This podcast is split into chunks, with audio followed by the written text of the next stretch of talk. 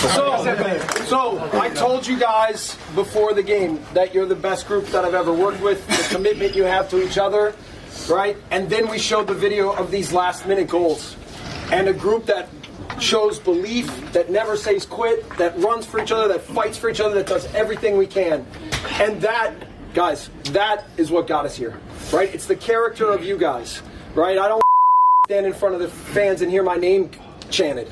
It's me, it's us. It will always be us, and we f***ing staying in the Premier League, gents. Yeah. Okay?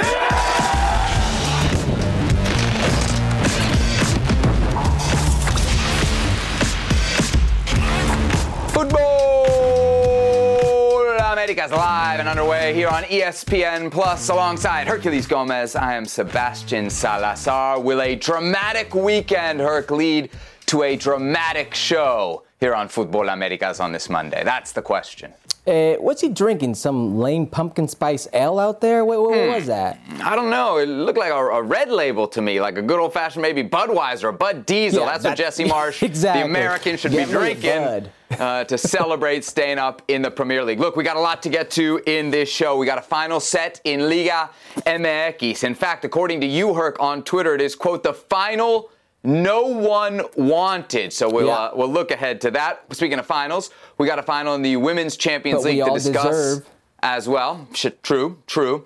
Uh, Barcelona, Lyon, what a shocker that was over the weekend. Uh, plus, don't look now, but it's Open Cup week. We got eight games Wednesday, the round of 16, including El Tráfico, LAFC against the LA Galaxy. So we will preview that. But let's start with the struggle for survival. Relegation battles across Europe. We start in the Premier League.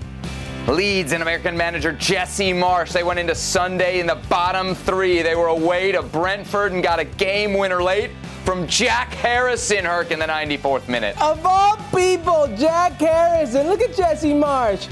Jesse Marsch, who uh, didn't have destiny in his own hands. They needed a few results to go their way. And look at that. Look at that. There you go, you Ted Lasso wannabe. Jack Harrison, of course, not just with the MLS ties, but with the NCAA ties as well. Herc, I know how you feel about the college game. Magic for Jesse Marsch and Leeds. 94th minute game winner in the season finale to stay up. That coupled with Burnley's 2 1 defeat against Newcastle. The difference, by the way, they also had some stoppage time magic last week uh, in that draw against Brighton. So, what does the final table then, Herc, look like in the Premier League when it is all said and done? We're going down, you got Norwich, Watford, and Burnley. Leeds 17th, staying up. How about it? A beautiful picture for Leeds fans as well as Jesse Marsch. All right, that's the story in England. What about in La Liga? Herc, Mallorca.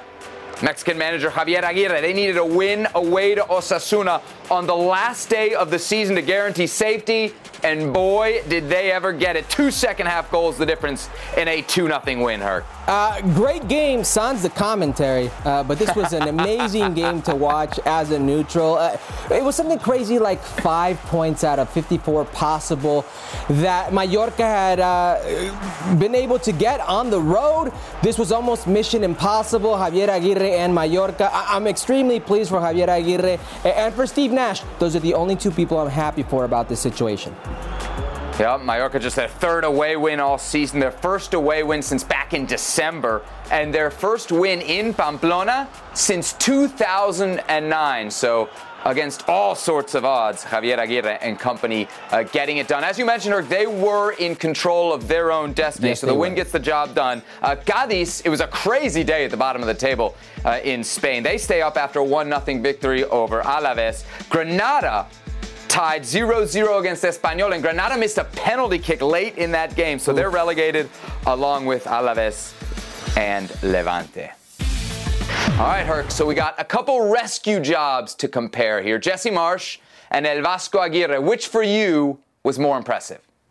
It has to be Jesse Marsch. Now, I love Javier Aguirre, but he, he's almost made us accustomed to this. I mean, mm. Pachuca, Osasuna, Zaragoza, Español, Mallorca, and a couple times with Mexico for the World Cup. So this is what we're accustomed to. And not only that, but Jesse Marsch is heading into a situation where it's the Premier League. It's the more competitive league. It's the higher bar, if you will. And he's replacing such a beloved figure in, in Bielsa, Marcelo Bielsa, and, and, everything that kind of encompassed him going in there, the xenophobia that came with his Ted Lasso comparisons, the British press, etc., etc., uh, an injury-riddled team. Mm. Uh, the whole season that he was there, or his season, I should say, that small body of work, trying to get players fit enough to even compete. Tactical disarray, everything that Bielsa had left this team, and to go into the final match day not even having your own destiny in your own hands. You had to win out and you had to hope that somewhere along the lines other teams faltered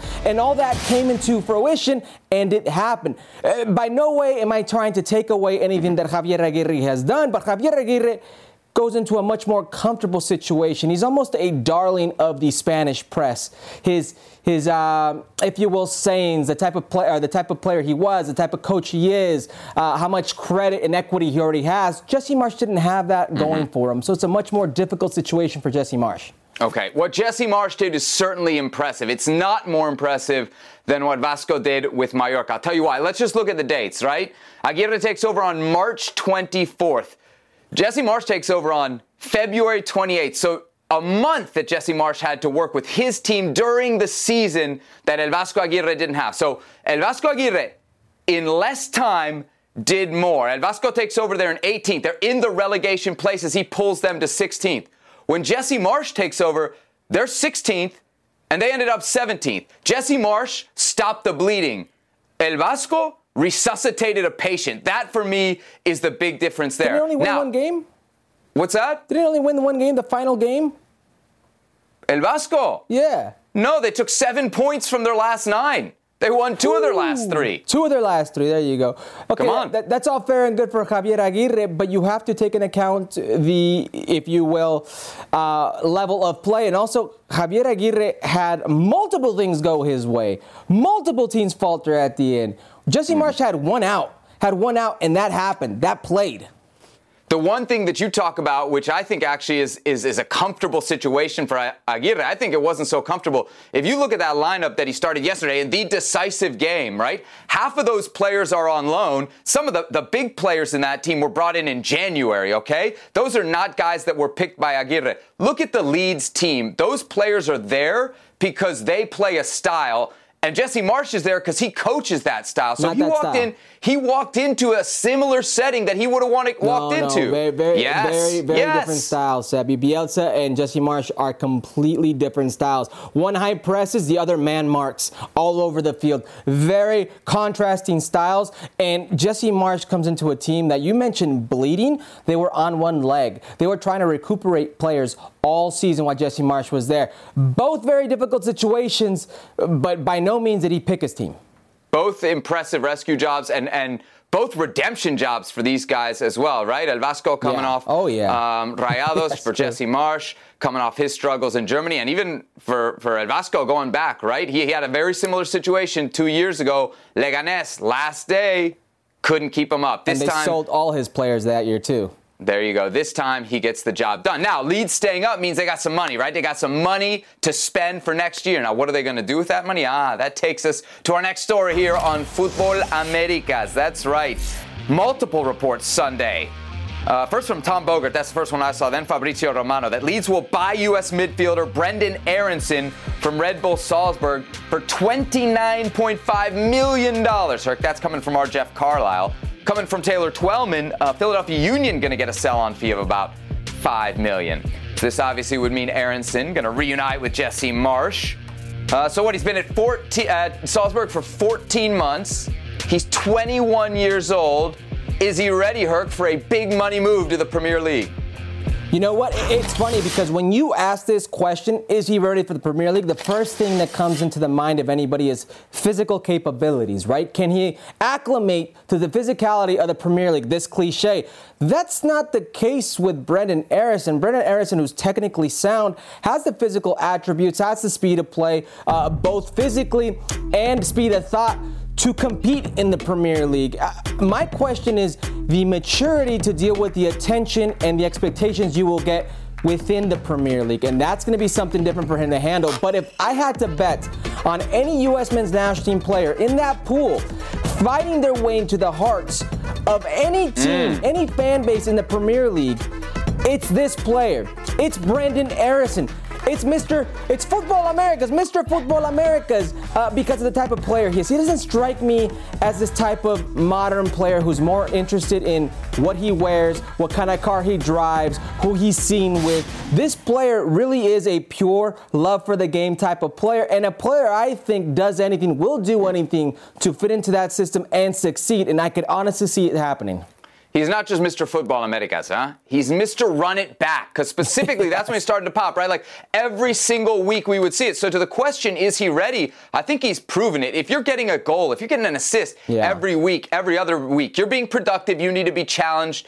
Uh, at another level. So I think I think Brenden Aaronson is, is pretty clearly here ready for the jump to the Premier League. My questions aren't really so much about Brenden Aaronson, Herc. They're they're more a little bit about Leeds and specifically this situation because you could look at it, you say, it's ideal, right? It's a manager who knows you, Jesse Marsch, bringing you in.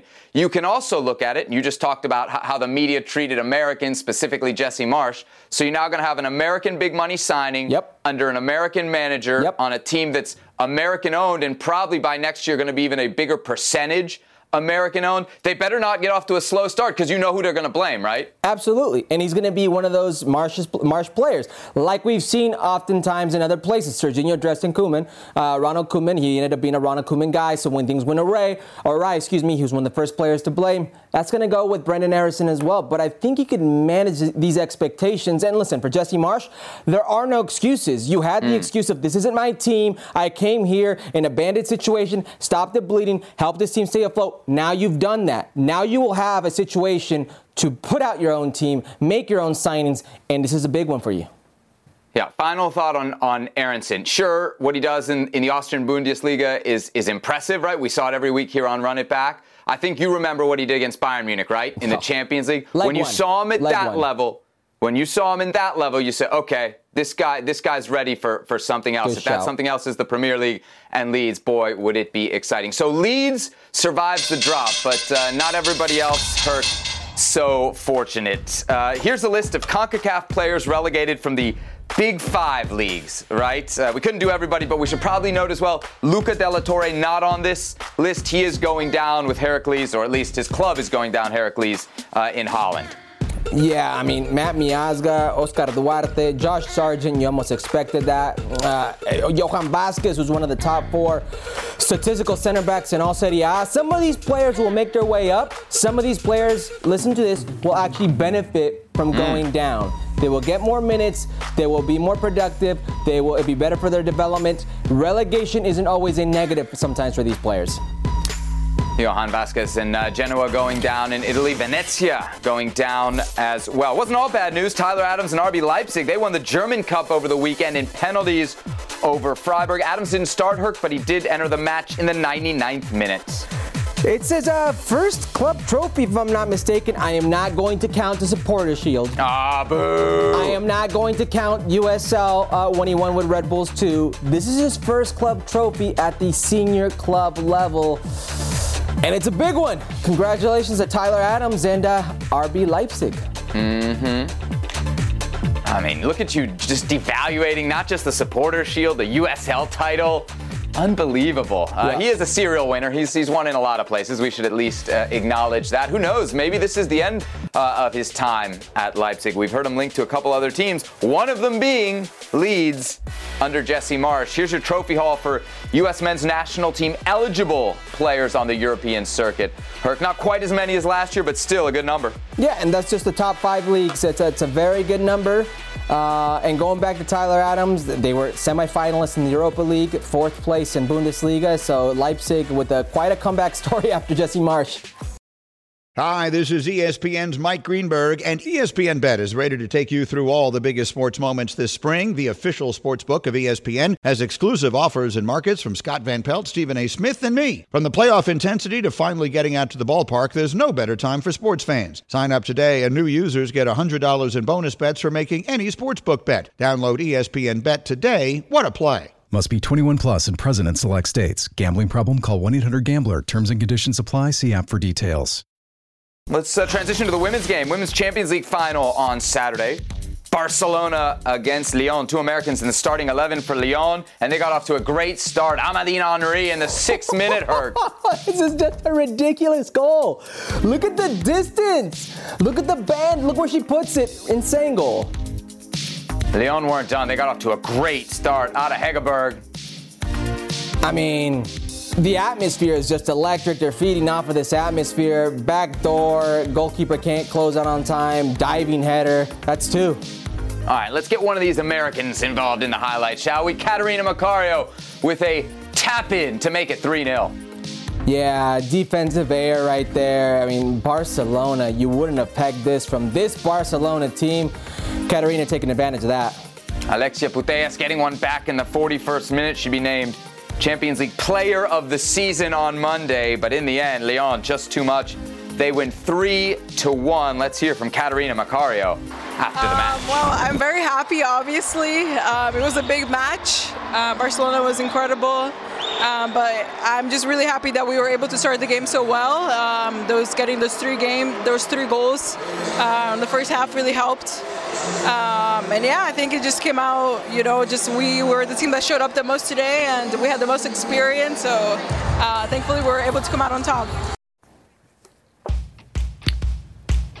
Macario and Horan then joining the relatively short list of U.S. women's national team players to have won a women's Champions League title. Five now on the list as uh, Macario and Horan join Morgan Lewandowski and Ali Krieger back in the day. It's impressive, Herc, surely. But is it more impressive than winning an NWSL title? Herc, what say you? Absolutely, it is. Um, did you just see that crowd for the mm-hmm, Women's Champions mm-hmm, League final? Mm-hmm. I didn't see that crowd in the NWSL final, the Spirit versus Stars. I didn't see that crowd in the Challenge Cup final. Very scarce crowd. Uh, just the uh, sheer attention that you have there. You could see the importance and also there's no salary cap in, in mm-hmm. the Women's Champions mm-hmm. League. You can have these teams. You can have, and maybe some would say, well, that means that it's more competitive in NWSL. Fine. Uh, maybe it's more concentrated at the top, but still, you have to beat the players at the top. You have to beat these super teams like Lyon. You have to beat a historic team like Barcelona. Uh, you can say it's concentrated, but it's still very much in the favor of the Women's Champions League. I just don't see where we go for, from here. NWSL NWSL, because of that, I guess, spreading of the wealth, you get sometimes uh, not these uh, super clubs like you may have uh, in the Women's Champions League, so it makes it I guess an easier road to get to. Yeah, so we made it more impressive. We should have made it tougher because to me, when I think, uh, you know, what's more impressive is is what was tougher, not necessarily the size of the crowd. Though I, I, I get the points that you're making. They're um, they're totally valid. So let me defend the NWSL here. First of all, um, as far as the Champions League is concerned, the new format helps. It, it definitely helps. It's definitely tougher and more interesting. Um, but the tournament doesn't really kick in, Herc, until the last eight. Right. Really until the quarterfinal round. Even if you go back to the group phases this year, you see the PSG, you see Lyon, you yeah, see Barcelona, their scores. Yeah, yeah. They're winning four, five, nothing. They're they're rolling teams. There's there's no competition there. In the NWSL, there is that grind, that competition every single week, and you got to survive a long regular season just to get into the playoffs, just to have a shot at the NWSL title. You know, if you're a super team, if you're a Lyon, a PSG, if you're Barcelona, you're dominating your league. So in that regard, for me, the, the, the toughness of what you got to go through to really be in an NWSL final, to me, that's more impressive. Yeah, is it though? You saw the spirit falter like halfway through last year's NWSL regular season and then just roll right through into the playoffs, and they were the hottest team. Uh, you look at the other side, I just mentioned there was no salary cap. Why isn't a Lindsey Horan playing in the NWSL? Mm. You know, no? because more money attacks more attracts more talent. More talent concentrated would be a higher level. So I don't know. Impressive. I like the collection of stars. I like thinking about the Champions League knockout style tournaments. One bad game could mean it. I mean, you just saw Barcelona. We've been talking about Barcelona for mm-hmm. about a year and a half. How st- historic, how good they've been, and in one game that went all down the drain because Lyon has a super team. You know what this tells me, Herc? We need a club world championship. FIFA FIFA can like trips over themselves at every corner to try and squeeze any last dime out of the men's club game. It's sitting there for you in the women's club game. If you gave us Barcelona and Lyon against Portland and OL Reign or Washington Spirit, we would eat that up. That's what I know every time I see the Women's Champions League final. I want to see NWSL's best against the best in the world. And right now, we don't really have a format that delivers us that. Hopefully, in the not too distant future. Let's run it back with some of the best performance from players in the U.S. women's national team pool. Alex Morgan, her sixth goal, Herc, in the last five games as the San Diego Wave beat North Carolina Courage 1 0. I don't know what's more impressive that Alex Morgan at her age right now is the earlier, early and obvious front runner for MVP of the season. That she's never won an NWSL, or that the San Diego Wave, a first-year team, is in first place. I don't know what's more impressive. Yep. They're both impressive. She doesn't have it on her mantle yet, but that NWSL MVP, uh, Alex Morgan, definitely your clubhouse early season leader. Christen Press doesn't score a goal, but creates a goal as Angel City beats Kansas City 1 0 on Saturday.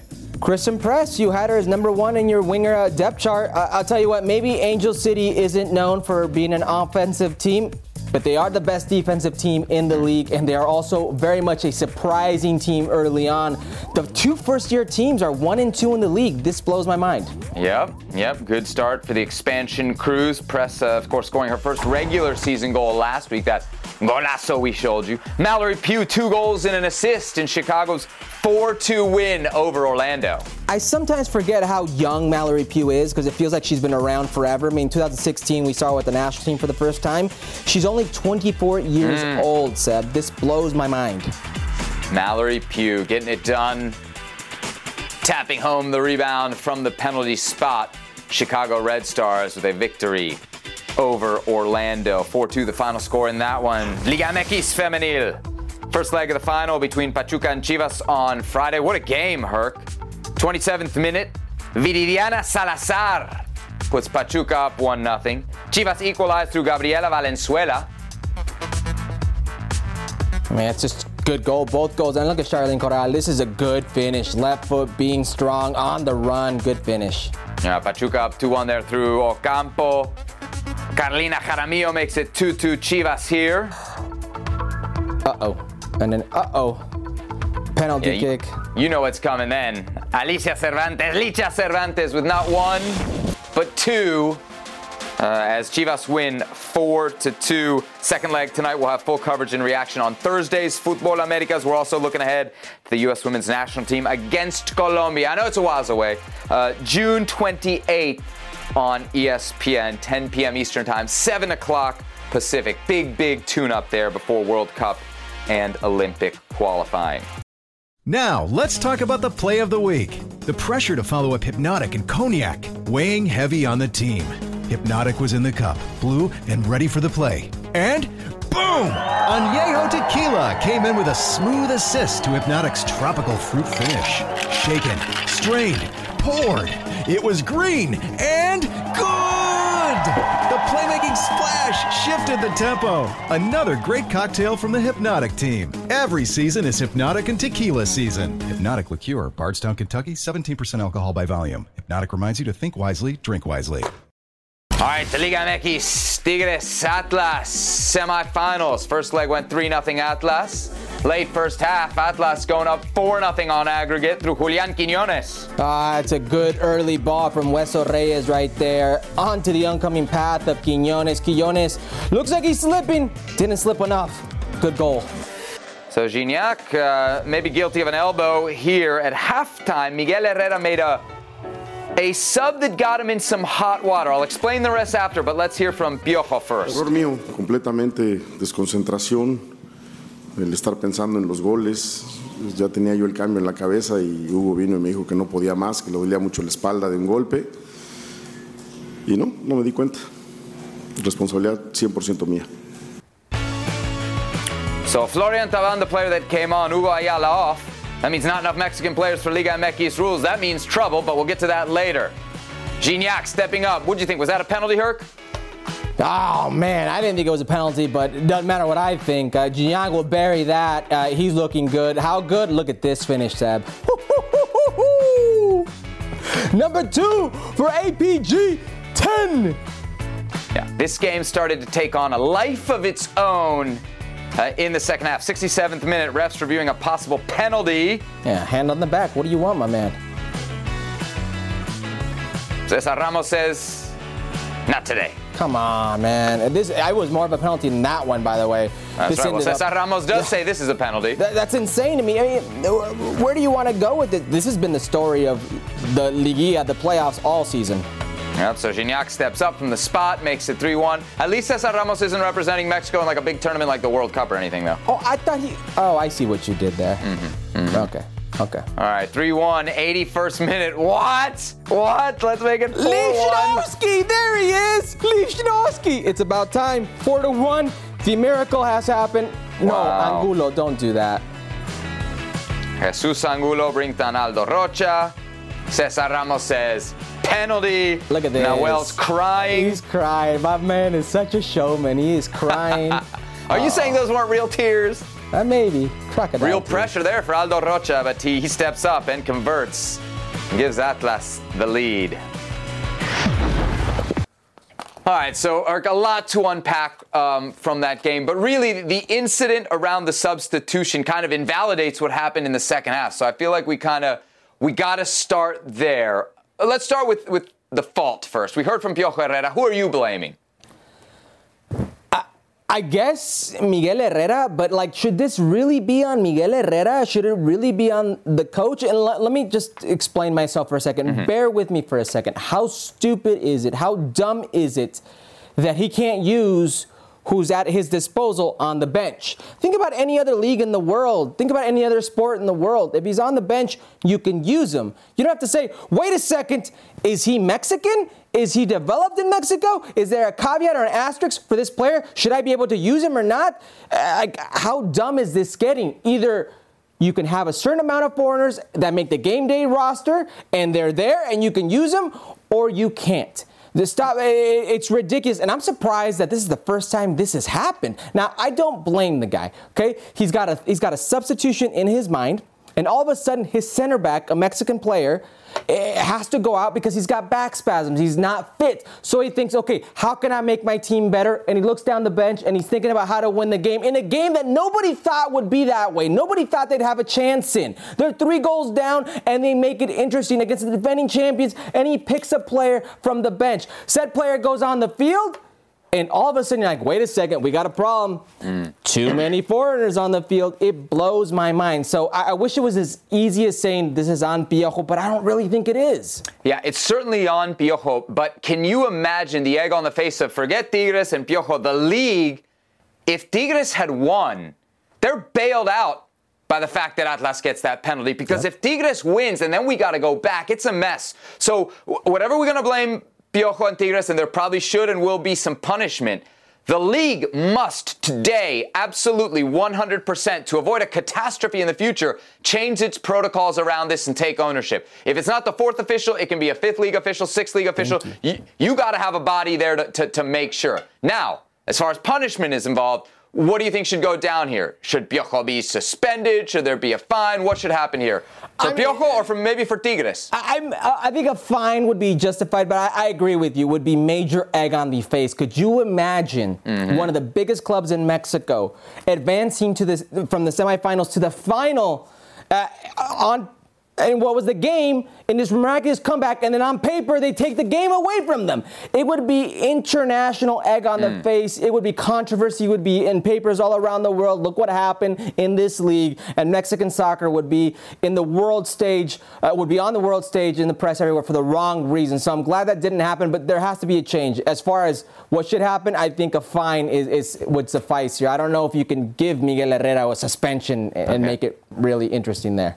All right, uh, let me go conspiracy theory real quick on you here. Miguel Herrera's never had a problem with this rule before. Nobody has. He's he's down. He hasn't he hasn't forgotten before. He's down for nothing. It's basically over. Why not? Why not just you? you Because you, don't- won't get away with it. Seb. You're telling me it was totally innocent. Totally innocent. Seb, Seb, if, if you're if you're if you're down, honestly, for nothing in like ten minutes left, then okay, nobody catches it, nothing happens. All right, but you're not, and you're still very much in this game. By the way the game is being played.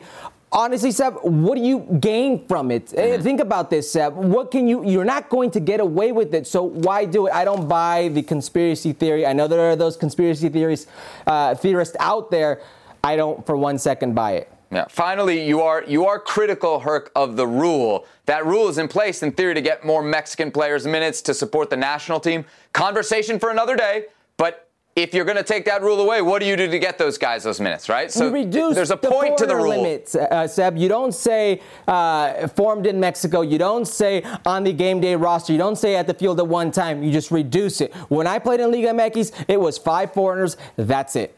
Boom. Okay, when you played in Liga MX, one of the stops that you made was Pachuca. They played America in the second leg of their semifinal on Sunday. First leg finished up 1 uh, 1. Pick this one up. Oh, early on. Oh, no. Eric oh, no. Sanchez giving away the ball to Diego Valdez. Ah. If we only had a nine. I mean, America got chances in the first half of this game, first half of last game. Come on. I mean, uh, what? Valdez isn't a nine. He's not a forward, but he should have finished it like a nine. He didn't, though. Richard Sanchez with a shot here. Ustari laying out. Oh, Ustari's a ridiculous save, but then uh, from bad to worse, it's Aviles Hurtado to Romario Ibarra. Remember him, Minnesota United player? Look at that nice little goal. Boom, and right there, Pachuca takes the 1 0 lead, 2 1 on aggregate. Controversy here. Richard Sanchez Getting stamped from behind by Nico Ibanez. At first a yellow. VAR said take another look. Yeah, uh, no controversy. Should have been a red. no what about controversy there. Should have been a red. There you go. So the inconsistent refereeing is, I guess, consistently bad? Yeah. That's Sanchez, uh, that's right. Eric Sanchez, golazo from distance. Was Memo slow to this? Nah, he got screened, couldn't see mm. it. The Pachuca altitude thin air, and then look at this, number two. This is a sweet little finish, and it got just from bad to worse. For Paco Memo, who and we're not gonna show you the rest of the shots that went off Paco's back and off the post, because that'd just be. In, oh, we are gonna show you those shots. Here you go. Pocho Guzman with a, uh, a great assist there to Ibarra. There's a save for Memo. Uh, 3 0 on the day, 4 to 1 on aggregate. America goes down. All right, so uh, the talk around America right now is that, uh, let's see, Tan Ortiz is all but official. But the talk in Mexico right now is that maybe Las Aguilas should reconsidering reconsider her the hiring of their interim manager based on the so-called fracaso of the weekend, losing 3 0 to Pachuca. So tell me, should America rethink it? Um, yes or no? Was this a fracaso? No. Okay. Let me ask you no, no, some no, yes or no's. no, no, no, no, no, no. I run the show. You let me ask you some yes or no's. Is Ameri- who is is Pachuca better than America? Yes. Oh, okay. Is America's roster top two in the league? Neither is Pachuca's. No, no, no. I'm asking. Is America's roster top two in the league? No. Okay, so semifinals is their station is America then. the biggest club semifinals in Mexico? is their station. Is America the biggest club in Mexico? Yes, on Okay. history, yes. On Okay. titles, yes. Okay. Okay. You just told me they're not a big spender. Okay, hold on. Seb, let me. Uh, this is a humiliating fracaso to add to it. Not just a fracaso, a humiliating fracaso.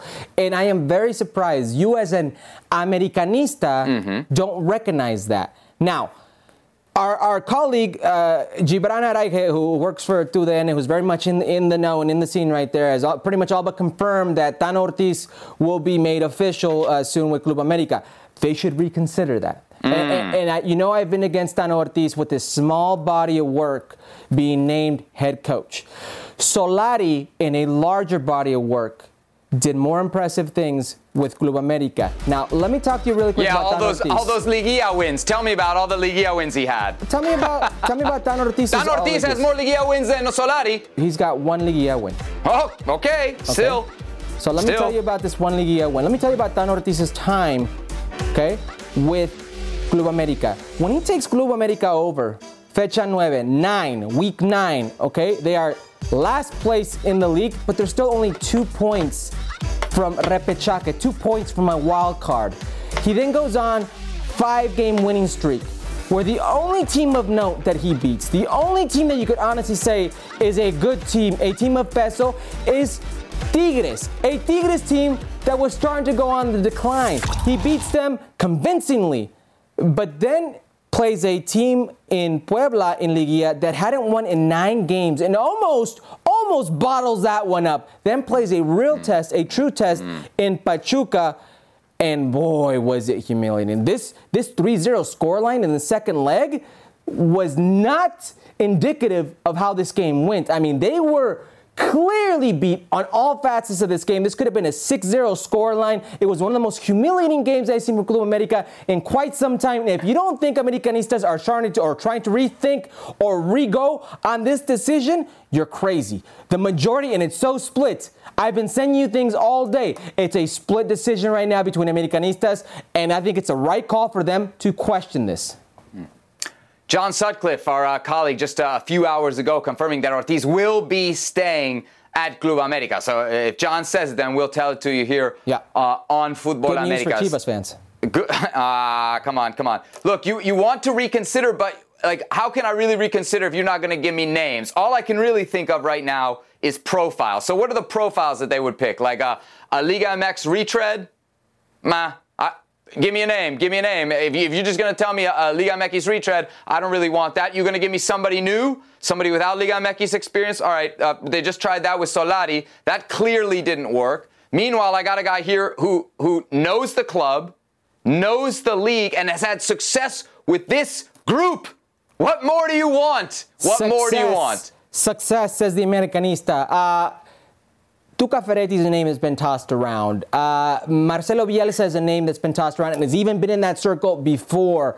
I think there are a good amount of just because it's Club America that would Mm-hmm. be attracted to the job. So this whole who, I I think you could say for majority teams, but not for America. Go, going going from last to top four is yes, that's a place, success. You were two points that's out a of the, success. You were two points out of wild That's a card. success. This, these new age America fans are the problem. These new age, these millennial, these Zoomer America fans are the problem.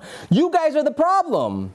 All right, let's stop talking about the teams that lost, America and Tigres, and talk about the teams that won and the final that nobody wants. Atlas against Pachuca, first leg on Thursday. Herc, time for a little book it. What's your bet? Uh, you conveniently leave out the high pro, uh, the, the high level game we deserve uh, of my tweet in your final nobody wants. I'm gonna go draw without goals because obviously it just pays so well. I mean, plus 650, uh, and you know how finals are, Seb, especially first leg uh, affairs. They're cagey, they're tense, they're very defensive, and, and this clash of styles. I don't know if it's conducive for the neutral. I don't know if we're gonna see a lot of goals, especially in this first leg.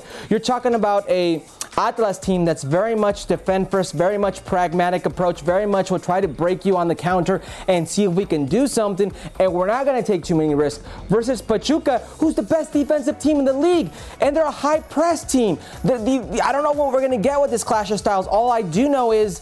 Finals tell us that they're tense, they're low scoring affairs, especially leg one, and plus 650, just the way it pays out. I like that bet, so I'm gonna take it. After the semifinals, especially the second legs this weekend, uh, a game with no goals is hard to envision. Herc, It but is. I like that payout. That payout right there at plus 650. I've gone down a similar road for my bet. Uh, not quite as ambitious. I'm going for a draw. You know my rules. It's the first leg of the final. Yep. Take the draw and the under. You can get them here combined. Draw and under two and a half goals at plus 245. You know I love that. I'm smashing that every time. And I guess from what you're saying, you don't hate it either. No, you're also talking about two probably of the best goalkeepers in Liga MX in each goal. So I, I, I- like the, the the under here, and I like the draw a lot. I just you've seen so many finals. that These are cagey affairs. They're tense. Uh, I think this is good money here. Hey, real quick, we will be on Thursday. So the next time people will see us will be Monday after the second leg, which takes place on Sunday. So we got to make some picks overall. Who, who you think's really going to win it all? We do got to make some picks. Yeah. I, yeah, I think it's going to be Pachuca. There's just so much talent. Offensively, they're one of the highest score scoring teams. Defensively, they're the best defensive team. They're well coached. Uh, anytime you have a nine who, who, who is in that moment, like Nico Ibanez, I think it's very difficult, very tough to beat. They're just going to create so much from wing play in the final third. I, I got to go with them. Contractually, we are uh, usually obligated to disagree on this show, but I got to agree with you there. After what Pachuca did to My America, I think they are the best team in Mexican soccer, and uh, it would be special to see Atlas do it again. But yeah, it seems like it's it is very much Pachuca's turn. All right, let's move on. We'll run it back. El Tri style. Raul Jimenez with an assist as Wolves gave Liverpool a little bit of a scare early on Sunday. Finished 3-1 Liverpool, but still, maybe maybe Raul's last game with Wolves, Herc. Yeah, I think so. Uh, six goals, not exactly tearing it up in the goal scoring department. He's much more of a creator, but that's only his fourth assist. It's very much been a down year for Raul. Hopefully, he can get back on track. Yeah. Good service. Fourth Premier League assist of the season. In Spain, Nestor Araujo. Ooh, this isn't good. An own goal for Celta Vigo in their 2 0 loss against Valencia.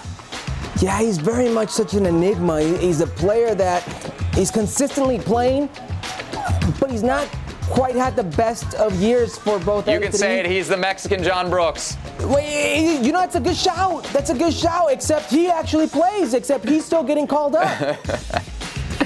uh, Orbelin got into this match uh, in the 70th minute. Celta finishing the season 11th. We all know breakfast is an important part of your day, but sometimes when you're traveling for business, you end up staying at a hotel that doesn't offer any. You know what happens? You grab a cup of coffee and skip the meal entirely. We've all been there. But if you book a room at La Quinta by Wyndham, you can enjoy their free bright side breakfast featuring delicious baked goods, fruit, eggs, yogurt, and waffles. And really, who doesn't want to start their day with a fresh hot waffle? Tonight, La Quinta, tomorrow, you shine. Book direct at lq.com. U.S. men's national team. Weston McKennie returning to action after his foot injury. He'd been out since February, got in in the 79th minute as Juventus closed out the season with a 2 0 loss against Fiorentina. Her. And my man's Wolverine healed up quick. Now he's getting ready for a summer call up with the U.S. men's national team. That's right. Uh, Juventus on the season, finishing fourth, good enough to secure Champions League football. Jordan Pefok wins Swiss Super League scoring title. Say that five times fast. 32 appearances, 22 goals this season for young boys. I believe that's the first U.S. men's national team player that's won a goal scoring title in Europe. I believe. Please confirm. Somebody, please confirm. Who is Not- the first? Who is the first to win a, a scoring title abroad? Wow, wow. Do your research, homie. Okay, okay. Your boy. Tim Weah, slow start to the season, but finishing strong. Two goals as Lille tied Reims 2 2.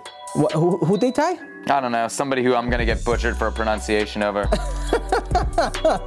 yeah. Good for Timmy Weah, though. Oh, good for Timmy Weah. Uh, Lille finishing 10th then on the season. Greg Berhalter dropping the summer roster for upcoming friendlies in the Nations League on Friday. Christian Pulisic uh, is in, as you mentioned, Weston McKennie as well. 27 players total. 19 of them were part of the World Cup qualifying effort. Real quick, let me read you uh, the guys who are injured and not here because of injury. Uh, Sergiño Dest, Miles Robinson, Gio Reyna, Josh Sargent, Jordan Pefok, Daryl Dike, Chris Richards. Anybody else who's not on this roster, they're not on it because of the coach's decisions. One of the guys who falls into that category is John Brooks. Here's Greg Berhalter last week. In terms of John, um, you know, him going to a new club doesn't preclude him from this roster. Uh, my my point was we're going to be able to see him now in his new environment, hopefully doing things that are similar to what we need him to do, and that could help him, um, you know, make a case to be on the roster. I, I've always said to you guys that we don't rule any player out permanently. You know, that's just not how we work. You know, even in the case when Jeff's asking about John Brooks, like, trust me, he's not out permanently. That's not our idea. The idea is we want players that can fit our game model, that can that can play in our game model, and can make us better. All right, Herc, let's talk snubs. Who's the biggest one on this list or left off this list for you, and why do I have a feeling it's John Brooks? It's John Brooks. Let's just stop making excuses as to why John Brooks isn't on the U.S. men's national team roster. It seems like every time there's a call up, he's not there. What's the new excuse?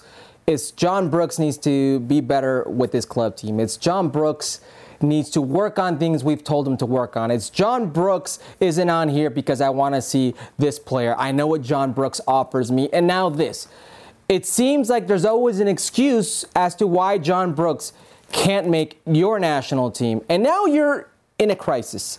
The U.S. men's national team is in a center back crisis. You can't mince words.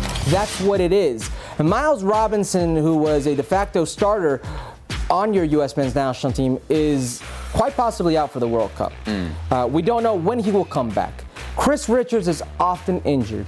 Mark McKenzie doesn't play. Walker Zimmerman may be your only player there. Cameron Carter Vickers has no experience with this U.S. men's national team. Eric Palmer Brown, very little as well. There happens to be a player that has a wealth of experience, European pedigree experience in the Bundesliga, who at one point was the highest transfer for any American in the world, who happened to score a goal in a World Cup, has World Cup experience. Aaron Long's coming back from a torn Achilles tendon and hasn't played much this season, and you're still talking about other players. Just don't making excuses as to why John Brooks isn't part of this.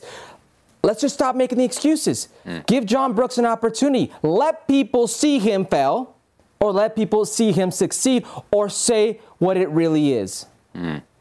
Yeah, it is a snub. I don't I don't know that it's much of a surprise anymore, right? And and I get it. We're always when we talk about Brooks, we're always talking about the reasons that Berhalter's giving. One thing I would love for somebody to ever use in a defense of John Brooks is is how he's actually playing. Somebody who could be, hey, he played very, very well for Wolfsburg. If you're watching the Bundesliga every week and that's your take, fine. Or or point to how he's played for the U.S. national team. I never hear anybody talking about the first half against Canada or his performance against El Salvador. Nobody that's ever talks. That's a nobody lie, ever talks about the, the performances. I told you. That's actually one of the things. One of the reasons I believe there is that rift between Greg Berhalter and John Brooks because in that first half he played poorly. In that first half he was also visibly seen questioning Greg Berhalter and his tactics. That to me is the rift between them two. I don't have any proof of that, but based off everything I've seen, that would lead me to believe.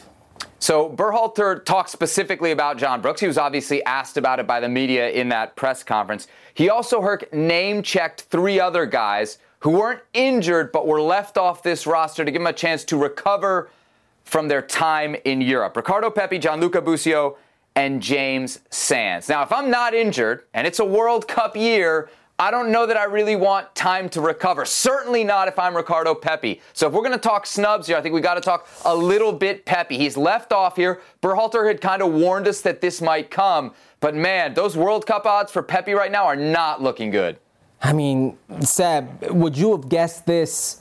When no. we were talking about Ricardo Pepi on fire for FC Dallas, I mean, it was Jurgen Klinsmann on this show who said, be careful what you wish for. Be careful where you go. Maybe the timing isn't at its best. And now we're talking about Ricardo Pepi. Think about this. May mm-hmm. not be a possibility to even make the roster in the World Cup. Like, think about this for a second. If you're Ricardo Pepi, you want to be on this roster. You may not need to be on this roster. You may actually need a break. You may need to be uh, mentally refreshed, but you want to be here. You want to prove yourself. And, and I think that's damning to Ricardo Pepi.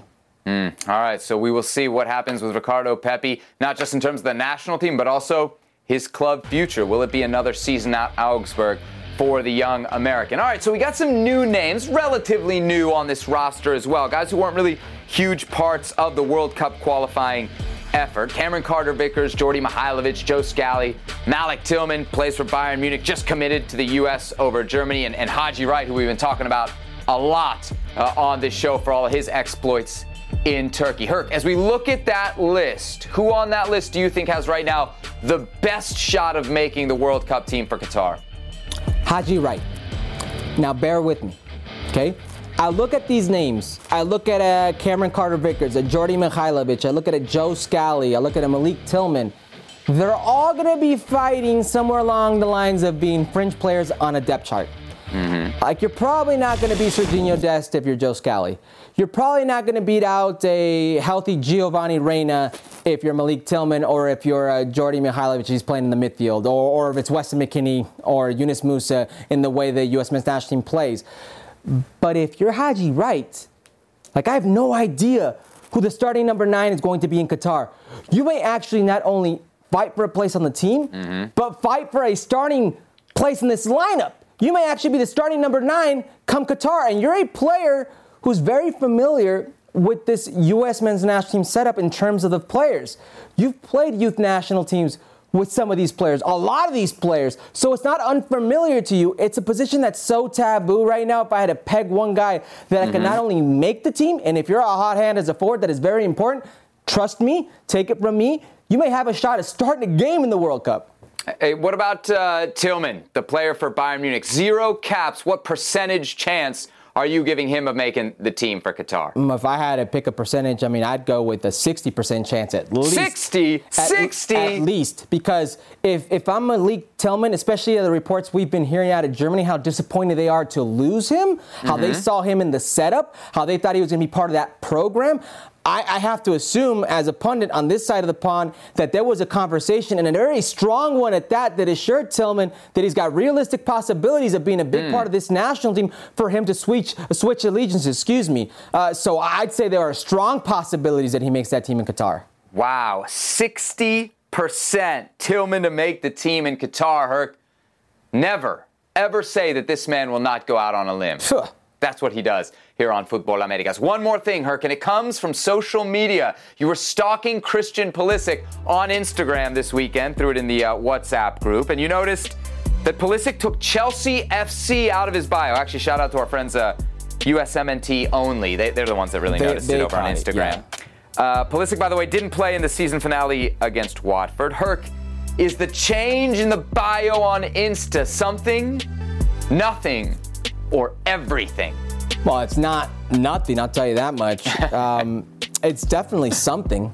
I can't say it's everything because of the player himself says it or the club says it first that he's gone, mm. then it'll be everything. But mm. it, it's definitely something. I mean, whether it's Mark Pulisic, his father, in those cryptic tweets, whether his, it's his Christian Pulisic's lack of playing time or his lack of finishing ability, and Thomas Tuchel's comments post game about lack of finishing ability. Uh, there's been a circus surrounding Christian Pulisic. There's been a circus surrounding Chelsea. There's been just an enormous amount of build-up and talk about him needing to leave. So much so that there have been reports out of England that the player, Christian Pulisic himself, has asked to leave Chelsea. Now this this is definitely something, Said We can't ignore this. Yeah. If everything means a sign that he's going to leave Chelsea, then I got to be honest at this point, then, Herc, yeah, I do think that it's everything. This is a, a public and intentional distancing of himself from the club. Like you you don't do that on accident. You you want to send a mm. message and you want to send a very strong message, right? How, what's the point of doing that if, if you're not leaving? I've got a real issue saying that's what he did until he does it. I think it's subtle, but players send message, whether subtle or not, out to the public, out to the press.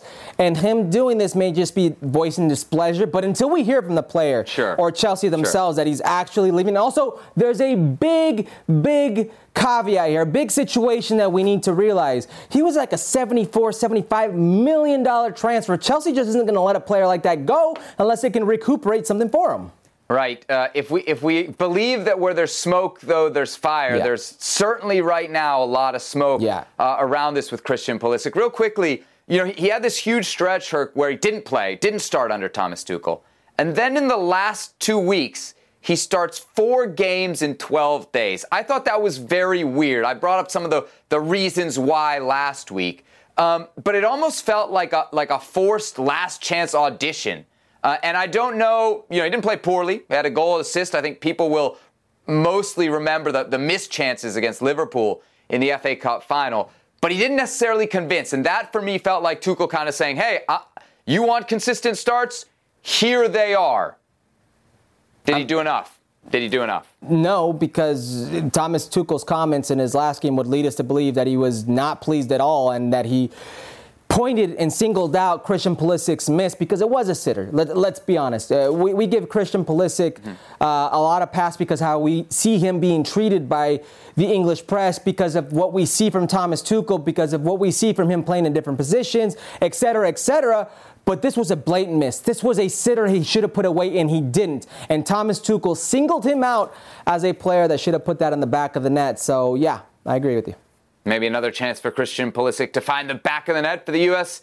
men's national team. Their next game, June 1st, against Morocco. Match you can catch on ESPN2 Wednesday. Do not miss our wall to wall coverage as the U.S. continues their road to Qatar. All right, let's talk some Major League Soccer. Good, bad, and ugly from the weekend that was. Herc, we'll start with FC Dallas. Uh, they lost 2 to 1 against Minnesota, but Paul Arriola scored in his fourth straight game.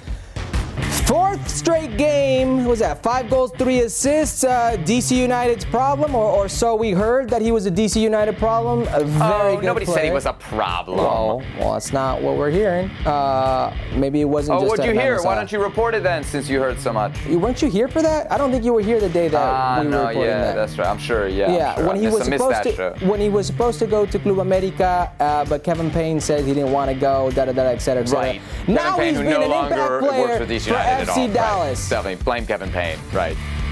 Oh, I'm sorry. Kevin Casper, Payne apologist. Dave DC United Casper. apologist. Dave Casper. Uh, the bad. The bad hurt. Just MLS goalies, but not just any old MLS goalies. This is MLS goalies playing out of the back. We'll start with uh, Eloy Room of Columbus. I mean, what are you doing there?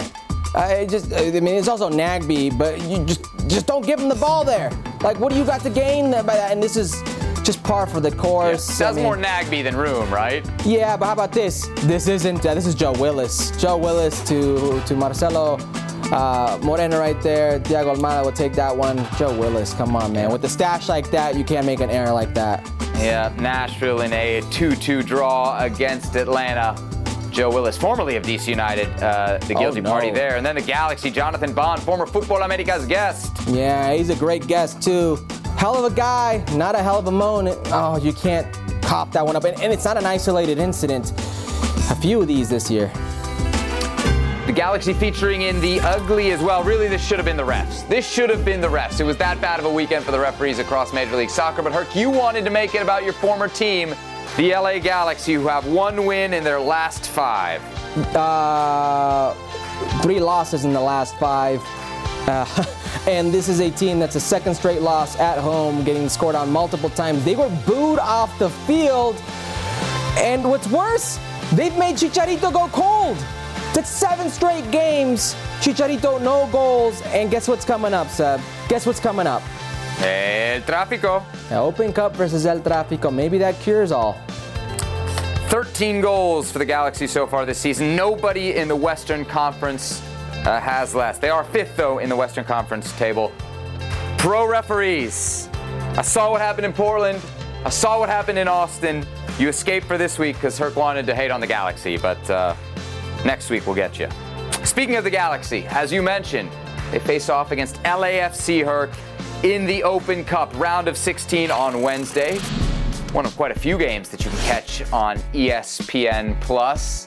Time for another book it. What's your bet? I'm taking the Los Angeles Galaxy at the money line so that they will mm-hmm. win. It's plus 145, mm-hmm. and you me- you heard me mention that uh, LAFC cures all for the Galaxy. Mm-hmm. It doesn't matter how bad the Galaxy are playing, how well LAFC are playing. Mm-hmm. When they play against the Galaxy at Dignity Health Sports Park, and I've told you this before, mm-hmm. it cures all for the Galaxy. Seven undefeated. They've never lost in their history versus LAFC at Dignity Health Sports Park. Five wins, two draws, and I've got a feeling that Chicharito breaks that slump in this game. I'm taking the Galaxy, uh, who is referred to as Papa in this rivalry uh, at home. All right, so you did this last time they played. You said this is what would happen. I didn't listen to you. Am I going to learn my lesson? No. I'm not going to learn my lesson. I'm not going to learn my lesson. They're due. LAFC is due to win in Carson. So I'm going to take uh, LAFC at plus 155. By the way, since you hate supporter shields, LAFC, they don't have a major trophy. You want to be a big club, you got to have a major trophy. You always talk about how easy the Open Cup is I got to to win. document this. You, All you right, so them. so let's get LAFC at what plus 155, so a little fatter payout there than your Galaxy bet. Uh, I also like I also like the own goal to be scored in this game because you know there's craziness in these matches. Plus 550 on an own goal. Okay, Ooh. plus 550 Ooh. if you want a flyer. Let's take a look at the uh, rest of Wednesday's schedule. Eight games in the round of 16 in the Open Cup. We got a, a California Derby. We got a Florida Derby. Orlando against go, uh, Inter Union Miami. Omaha. We got Louisville hosting. We got Sacramento Republic hosting. And yes, out of USL League One, the third tier, we got Union Omaha. They actually just sent us jerseys. I just got them in my house. Uh, they sent, sent us some cool gear, so oh, I'll get that to you soon. But there are the matchups. Don't miss a single minute of the action on ESPN Plus. Wednesday night. Parting shot, Mexican Football Federation extending its partnership, Herc, with the US based Soccer United Marketing, which of course we know is the commercial and marketing arm of Major League Soccer. The deal will be extended for another six years through 2028. Herc, there is lots of interest in this news south of the border. What do you make of it? So this is interesting for me because, as you know, U.S. Soccer, the U.S. Men's National Team, uh, also had the same agreement with some. They decided to now do it in-house. So now Mexican Soccer FMF will do this for the men and for the women. And I think it means different things for mm. both. This is good news for the women and bad news for the men. Now, let me explain myself. Why is it good news for the women? Uh, you need to give these women every single opportunity to have more attention put on their game because they deserve it. More attention will mean more money. A marketing arm like this can suit them and do them better. That's going to be more exposure. That's something they do very well at some. But on the men's side, this means more games in the U.S. This means a team that plays very little in Mexico will now play even less and will be guaranteed to play less in Mexico. This, to me, as a Mexican fan, who lives mm-hmm. in Mexico is a slap in the face. This is telling me that the Federation only cares about the dollars. Forget yeah. about the pesos. Only los dólares. They don't care about the fan being able to see their team. They don't care about the fan being able to see the game grow within their own country. The Federation cares about the dollars, and they're following said dollars in the States. Yeah, I remember when, when we were down in Mexico City and we were talking about if Azteca still pesa, right? If it still weighs, you talk about, well, they play games at night and the players aren't acclimated to the, to the altitude and the stadium has changed, and all those things are true. But the Mexican national team also plays a lot of its games in the United States. Yeah. So when it comes to those World Cup qualifiers, there is a distance, there is a separation between the national team and its fans. And I think that's not good. That's not good for anybody um, involved there. I think this definitely leads us to more MLS Liga MX business, right? Because we know the federation is run by the Liga MX owners, and the MLS owners are the ones in charge of Soccer United marketing. So we're definitely going to see more of that. I'm with you, though. I was surprised very surprised to see this in context of what's happened with the U.S. Soccer Federation. Because the U.S. Soccer Federation has had this deal with Soccer United Marketing, and they're saying now, U.S. Soccer, that, hey, we think going out on our own, we can maximize our rights. Good news Why for the Mexican it, women? Why is it, Herc, that Mexico doesn't think they can do that, that the Mexican Federation doesn't think they can do that on their own, and they need Soccer United Marketing? I don't know the answer. I don't know the answer. Same reason they want to team up with Liga MX. Ah. Or Major League Soccer. There it is. All right, uh, plenty more Futbol Americas in podcast form. We will be back on Thursday working on a very special guest with ties to the Mexican national team. We'll see you then.